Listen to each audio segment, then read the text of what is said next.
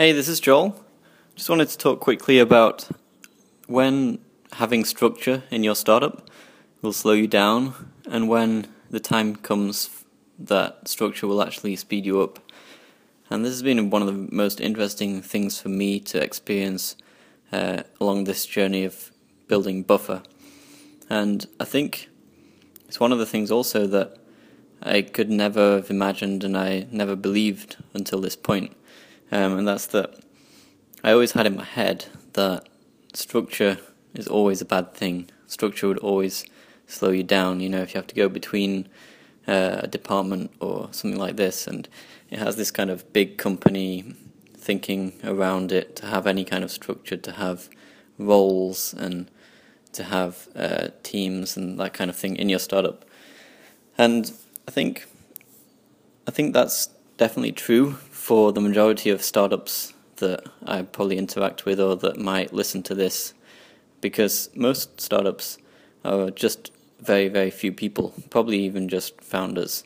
Um, there's a huge number of those kind of startups uh, before you get to any startup that has, you know, uh, six, seven, eight, or up to ten people.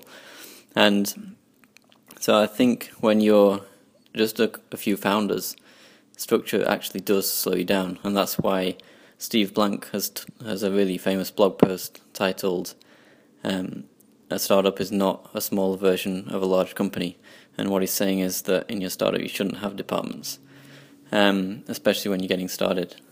But then Steve Blank also talks about the transition phase when you're transitioning from a startup to a large company.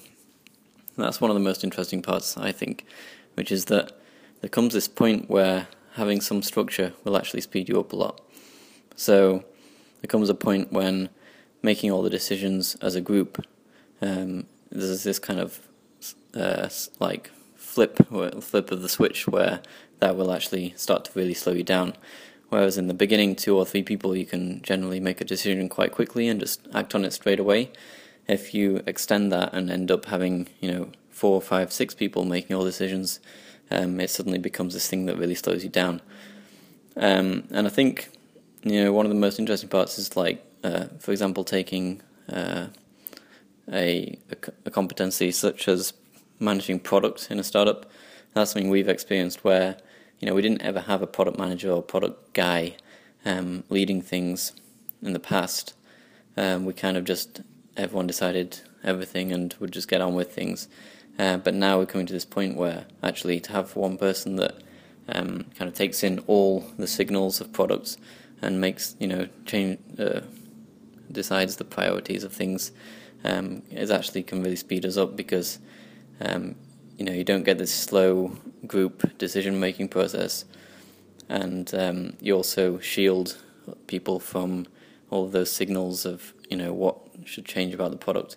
So everyone can move a lot faster so yeah, I just thought I'd share this kind of um, interesting phase we're going through, where you it's the hardest part is that you really have to change your habits and your mindset completely when you get to this point where you have to switch to having structure, and that's one of the kind of difficult situations we're going through as a team right now.